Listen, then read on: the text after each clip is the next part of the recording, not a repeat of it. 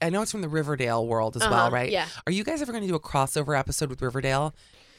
I don't think I would love for it to happen. I I mean, I've heard nothing about it happening. Got Um, but I would be the first to be down just because I'm also a fan of Riverdale, so I think Yeah. it would be really fun. And Yeah. also, I think that it's like if Greendale's here and Riverdale is there, which is th- the town over. w- These two towns are so chaotic. How are they never You know. hmm coming Together. Together, Yeah. at You're at all? the same Home Goods. You're going to Oh. Right? Costco together. Come Like, on, yeah. absolutely. There should be an episode where you guys all go to Costco. Just Right. hear me out. That's good. Definitely. A sample sale, something like that, where Right. they're like fighting Absolutely. over Yeah. Yeah, yeah, yeah. deals. Yeah. Yeah. Yeah, we could definitely I love take a that haunted to Costco the episode. to the table. Let's do it.